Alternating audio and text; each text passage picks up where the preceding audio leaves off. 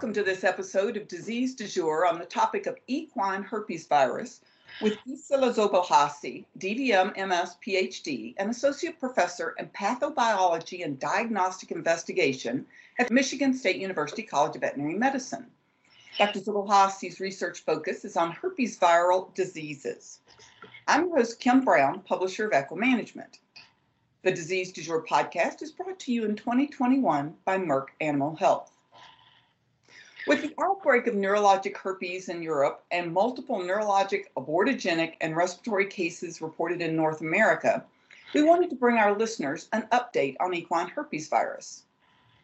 So, Dr. Soboll Hussey, why do you think this is happening? Are we getting better at recognizing and testing for equine herpes virus, or do you think we're actually seeing a global upswing in disease? So I think that's a good question. I think um, the answer is probably somewhere in the middle. I think we are getting better at recognizing it. we are getting better at diagnosing it. Um, herpes viruses have been around for a very long time, and that is true for the equine herpes viruses as well.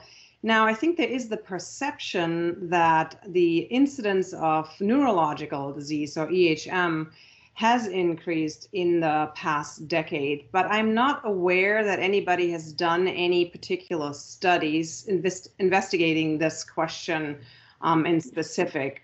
Um, I do know that you know when there are neurological outbreaks, um, there's multiple labs that tend to sequence these viruses, and um, I think with that perception comes the idea that um, there's been some changes in the um, circulating strains and that that may contribute to the increased incidence of neurological disease. But again, it, um, EHM is a multifactorial disease um, that depends on viral factors as well as host factors and environmental factors. So it's really difficult to truly answer that question.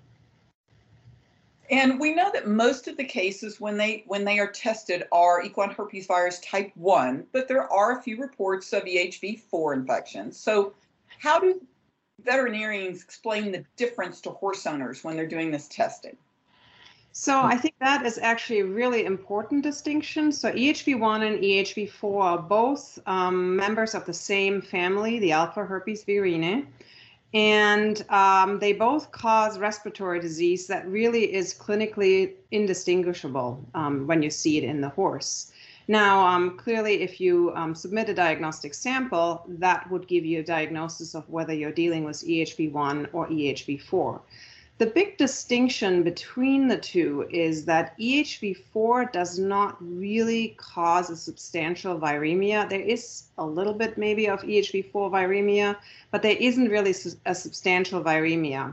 And because when we are talking about the pathogenesis of neurological disease or abortions, um, the viremia is really central in getting the virus from the respiratory tract to those sites we don't really see um, neurological disease with EHV4, and we don't see abortions um, to the same degree as we would with EHV1 either. So really, if you have an outbreak or you know lots of horses with respiratory disease and it's diagnosed as EHV4, you would worry much less about neurological disease. And this is also reflected um, where in most of our states, um, if you have an EHM outbreak or neurological disease, that is actually a reportable disease. EHV4 is not a reportable disease. And so I think the distinction between EHV1 and EHV4 is really critical. I think the distinction of whether um, an EHV1 strain as a neuropathogenic or abortogenic strain is certainly interesting from an epidemiological point of view and just, you know, um, doing research on the disease, figuring out what's going on there. Do we have strain changes? But as far as how you deal with um, an outbreak or what you do in the barn or what you tell your owners, it would be exactly the same whether you have a neuropathogenic strain or non-neuropathogenic strain. But what you tell your owner um, if you have EHV1 versus EHV4 is different because you could basically tell them if the horses have EHV4, the worry about EHM is really um, negligible. Well, and that's a that's a good distinction that veterinarians should bring up to their owners. That's a good point. Um, So when you were just talking about how veterinarians should concern themselves. So if they have EHV1 or EHV4, what is their level of concern? What what should they do depending on what is diagnosed? Well, again, um, if it's EHV1 and there are neurological cases, it's a reportable disease. So um, that would get the state vet involved. And I think there would be mandatory quarantine and all of those things. With EHV4, that is not the case. However, I mean, if you have EHV4 in the barn, you probably also don't want to spread that to everybody and everywhere.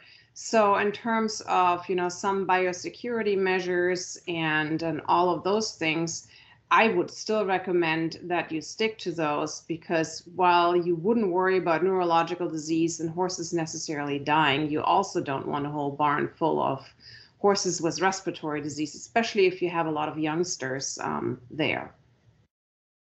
And why is that? Why do you say that, especially if you have a lot of youngsters?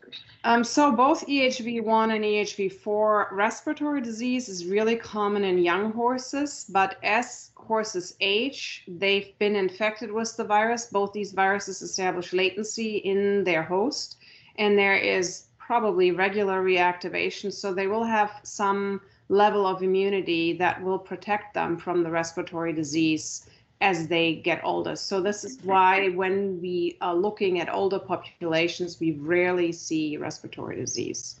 But we do see neurological disease to a much higher degree. So there is an age factor in what disease manifestations we see with EHV1.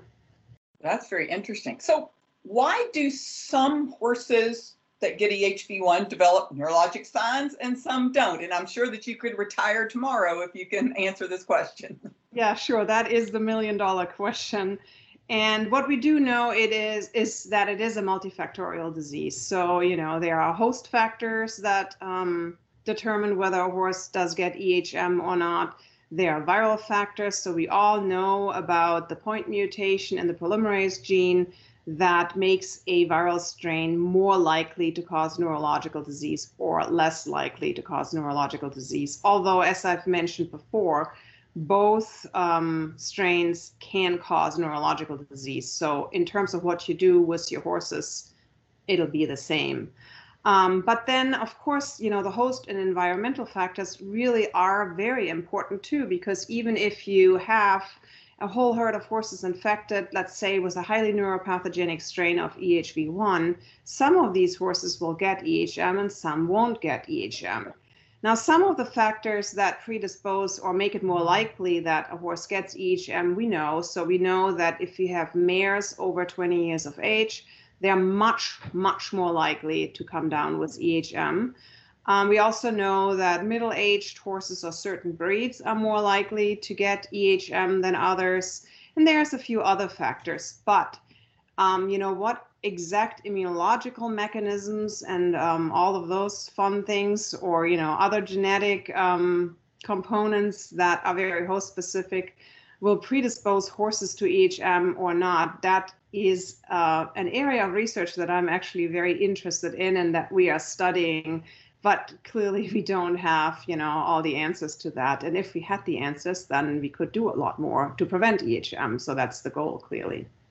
And, and you mentioned this. I had not heard before that there are middle-aged horses of certain breeds that are more prone to this. Could you elucidate on that just a little?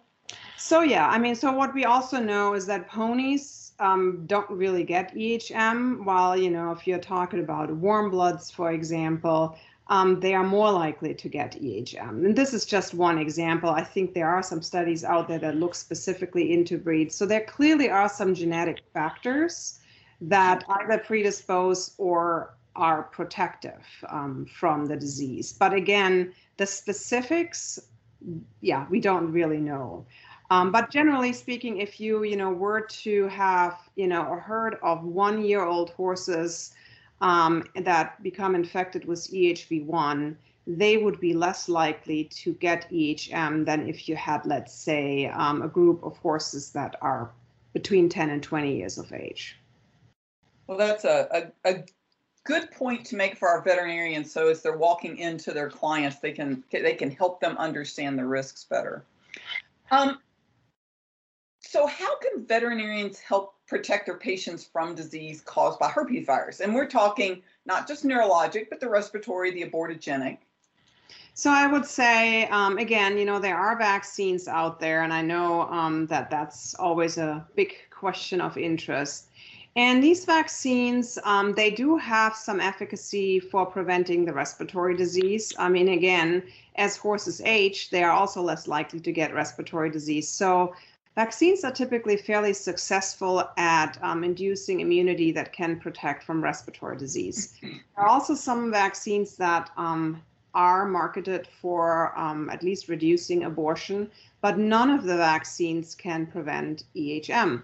So, you know, if you have a big group of horses that, let's say, are less than five years of age, um, where you're a little bit more worried about the respiratory disease, or if you are running a big breeding operation, or there are horses that travel a lot to shows, um, you know, or there's a lot of traffic in, in trafficking in and out of the premises that's where the AAEP guidelines would recommend vaccination. And I, you know, always sort of stick with that.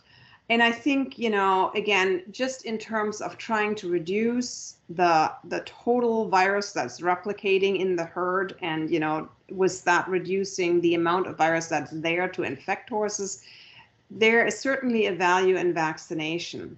But I do think because vaccination really doesn't prevent EHM, biosecurity, in my opinion, is at this point even more important. And that really just means common sense. So, you know, when you're introducing new horses into a herd, which is a stressful situation for them, you want to make sure you quarantine them um, and you maybe monitor their temperature twice daily if you go to a horse show, you know, you don't share water buckets or feeding um, trays or things like that. You try and stay away from horses that are not, um, you know, horses that your horse is commonly exposed to. You know, anything that you touch um, could carry the virus that you could then bring back to your horse. So you want to make sure you wash your hands regularly. It's it's really common sense and you don't necessarily house them all together in close quarters with bad ventilation. So, you know, when we are talking about viruses, you know, we are all very aware of how to prevent COVID. You know, it's um, you know, it's kind of very similar in many ways, except for that clearly we are not, you know, putting little masks on all horses these days. But I would say that's general, just common sense um, measures that I would take. Clearly, if you have an outbreak, then we are talking more about, you know, increased, um, you know, physical exams every day, taking daily temperatures. Um, if you are in an outbreak situation, you may want to um, do some diagnostics where you collect nasal swabs and blood for testing of viremia that you then submit to a diagnostic lab. Um, and a lot of those sort of things. But on a day-to-day base, you have to be, um, you know, aware that these viruses are around most horses have been infected with the virus, they are latently infected. So, you know, just use common sense, I would say, and use vaccinations um, according to AAEP guidelines in many ways in specific risk groups where um, it's indicated. But don't vaccinate your horses and think that they are now wonderfully protected and you are all good and don't need to worry about anything else anymore. Yeah. You had mentioned earlier that depending on whether you're running a, a, breeding farm or you have a lot of young horses or you've got horses that are traveling, that there are different vaccines that are marketed for those particular purposes. Can you explain to the veterinarians, maybe in a way they can help their owners understand why there are different vaccines for those and how they work? So, for one, not all vaccines work equally for prevention of abortion. So, if you have a breeding operation, you probably want to pick one that's um, marketed for that particular purpose. And then on the other hand, you know, pregnancy um, does present a um, time in the horse's life where the immune system is, I want to say, altered because people always talk about pregnancy as this you know, highly immunocompromised state, but that is not entirely true like that too. It really depends on what trimester the horse is and other things. However, because there is the risk of immunocompromise, we don't really recommend the use of modified live vaccines in um, pregnant horses. And the modified live vaccine that's out there, um, on the market, which is Rhinomune, is actually not licensed for prevention of abortion anyway. So the that is a vaccine that's used for prevention of respiratory disease, mostly in young horses. In my opinion, there are advantages to using modified live vaccines because you're really dealing with the whole virus that's just attenuated in many ways. But of course, there's also risks associated. And interestingly enough, when we look at the inactivated vaccines that are commonly used, which are Prodigy and Pneumabort, Calvenza, there's a few others, um, they've actually shown to work better at reducing viremia and um, are, you know, Pneumabort and Prodigy are the ones that are licensed for prevention or at least reducing abortion. So those would be the ones that you use in uh, a pregnant mare or in a breeding operation in many ways. And, you know, they have adjuvants that stimulate um, the immune response specifically. And so that's, in my opinion, probably why they may be more geared towards developing not just an antibody response, but also cellular immunity, which is really important in the protection from um, the secondary disease manifestations of EHV1. Right.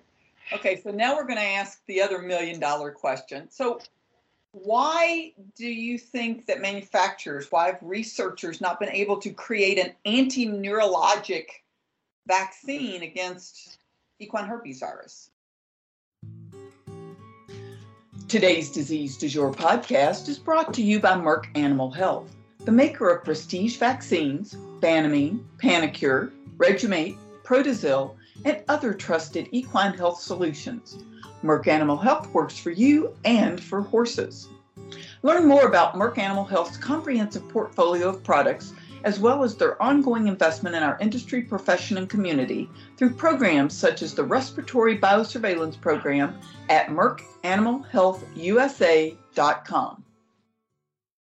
So, I mean, I would say, you know, let's take a step back here and let's look at herpes virus vaccines in um, general. They are notoriously really difficult viruses to develop vaccines for. And you know, the two main reasons for that would be because they do establish latency in their host, and that happens usually at a very early age. They also are known to have many viral proteins that function as immunomodulatory or immunosuppressive proteins. So they basically directly work against the immune system. So that makes it really tricky to develop good vaccines that can get around that. Now, the other thing that's unique to EHV1 is the that this is a virus that goes from the respiratory tract in individual um, you know, blood cells and establishes viremia there and sort of hides out in these cells. And that's how it gets transported to the spinal cord vascular endothelium. Um, so that's the blood cells of the spinal cord. And then you get, you know, infection of those cells and, you know, um, the neurological disease. And you get, you know, um, an inflammatory and immune response at the spinal cord too that all contribute to the pathological um, image that we see. And so there is this unique feature of EHV1 and the viremia that really gives the virus an ideal way to hide out and to modulate. Because again, we got to remember these blood cells, those are the cells that really mount the immune system too. So the virus can hide out in this location to get to the secondary sites, but it also can really alter the um, induction of immunity. And then on top of it, and this is sort of, you know, more what I study when I do my research too. I think for me, it's really intriguing that um, what happens early on at the respiratory tract seems to have a big effect on the induction of immunity that we see downstream. And in my opinion, also on whether we see EHM or not. Now, those are not, you know, usually we don't have the numbers to really make this claim, but it's certainly something that I've observed many times. And so, you know, we've recently actually had a study where we compared old horses and youngsters in terms of what clinical disease we saw in them following, you know, infection with a neuropathogenic strain of EHV1.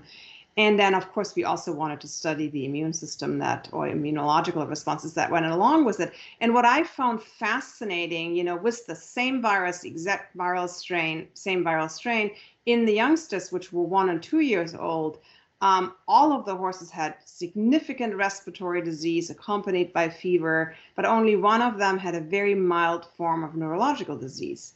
Now, in the old mares, which were all 17 years old or older, none of the horses had any respiratory disease, but all of them had some level of neurological disease, and seven out of 10 actually had significant um, you know, a neurological disease that resulted in um, euthanasia. So there definitely is this, um, you know, discrepancy between how much respiratory disease we see and the risk for um, EHM, I think. And I think that is a very interesting um, phenomenon and one that's very worthwhile looking into further.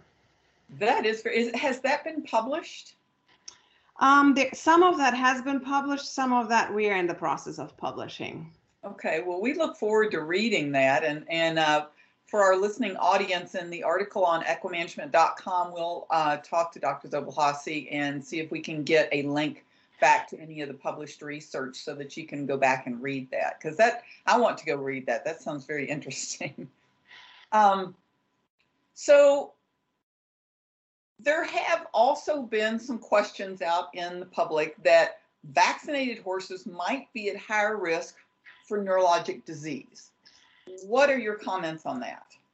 Well, I would say I would be cautious um, because you know there are studies out, well, or there are some reports out there that certainly indicate that. There are also some reports out there that sort of say that's not true, and I have yet um, to find a study that inconclusive or conclusively actually um, affirms that.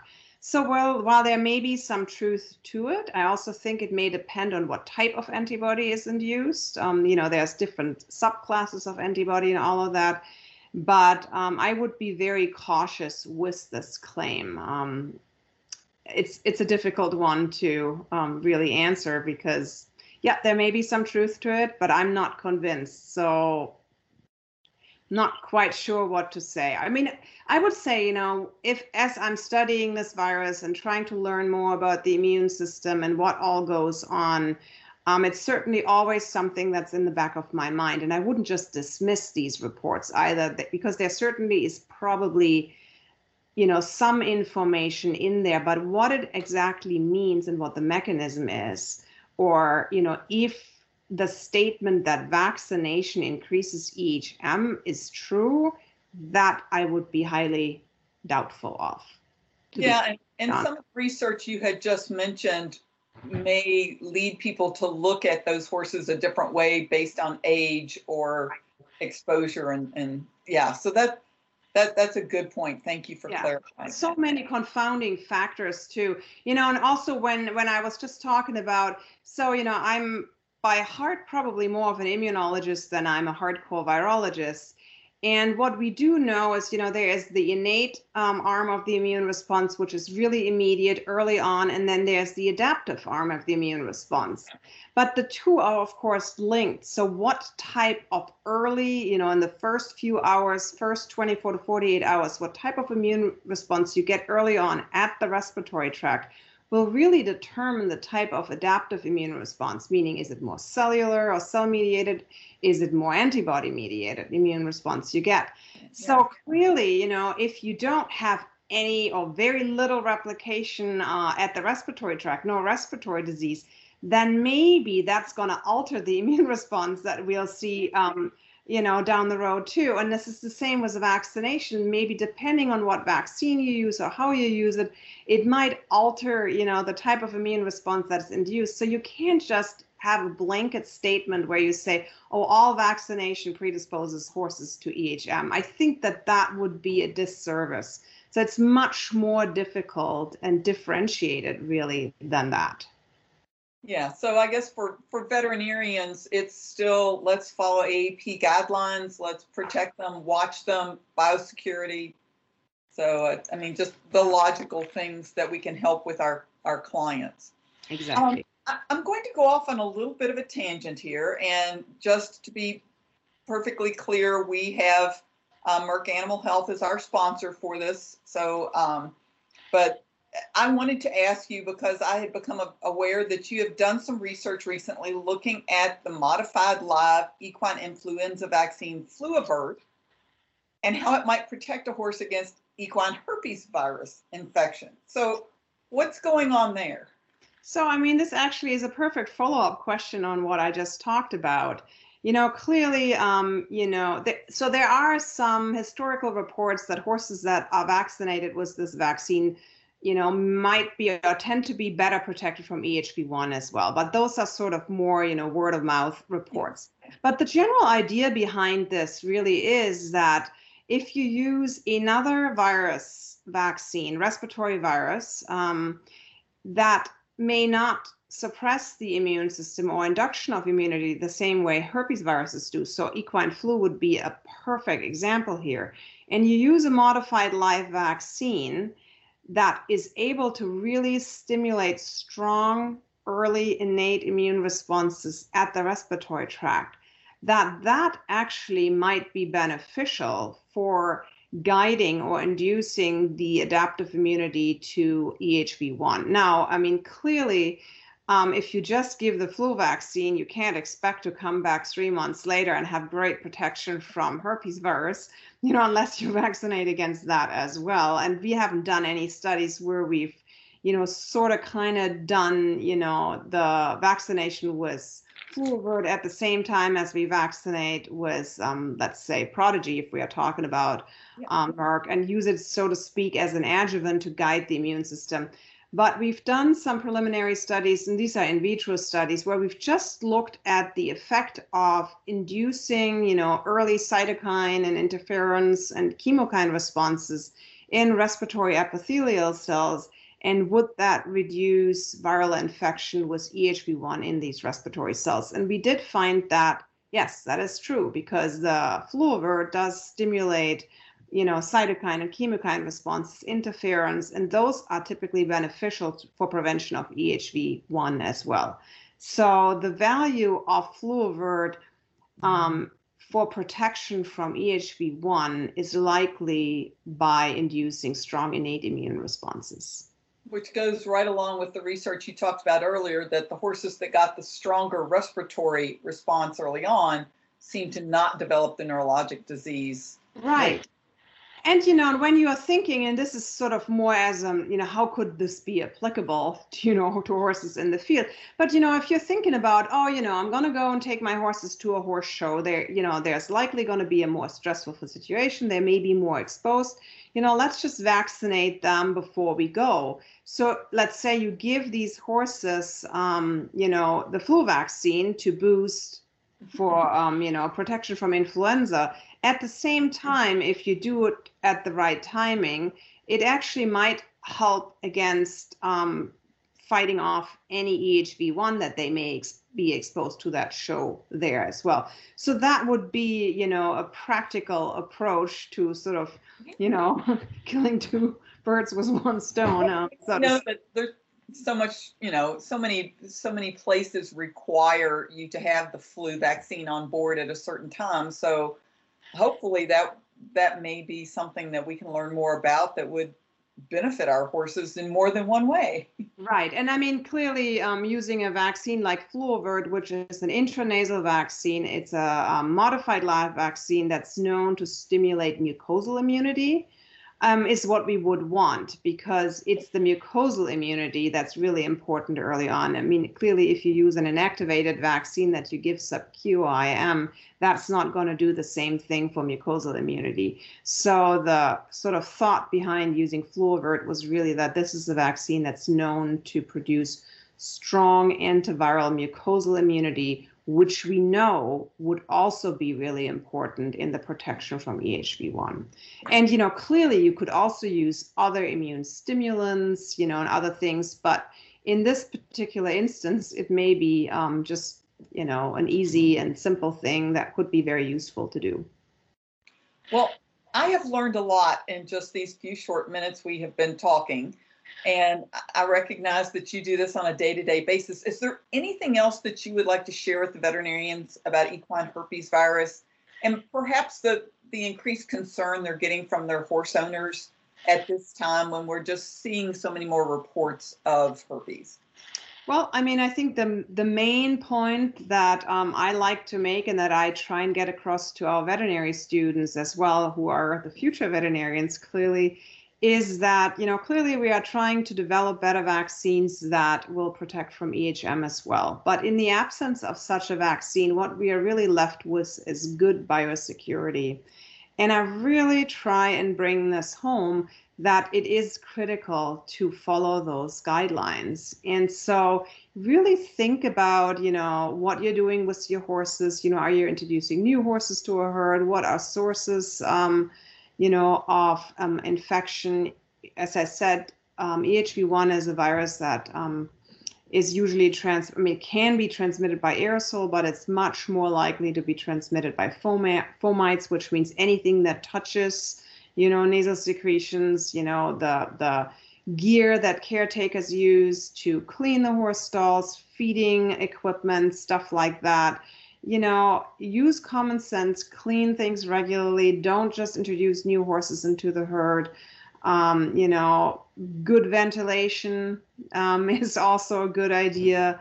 And, you know, or, you know, clearly you do have horses maybe coming into the barn new, but maybe keep them separate from the other horses you know there's really good biosecurity guidelines out there and use them stick to them i mean i wouldn't you know be in a huge panic on a daily basis i mean these viruses have been around for a long time but using common sense and um, following these guidelines would be prudent in my opinion well thank you very much dr Soboll Hussey for joining us today your your students are very fortunate to have someone who has not only got an inquisitive mind in the research lab, but has very practical tips. And thank you for sharing those with us this morning.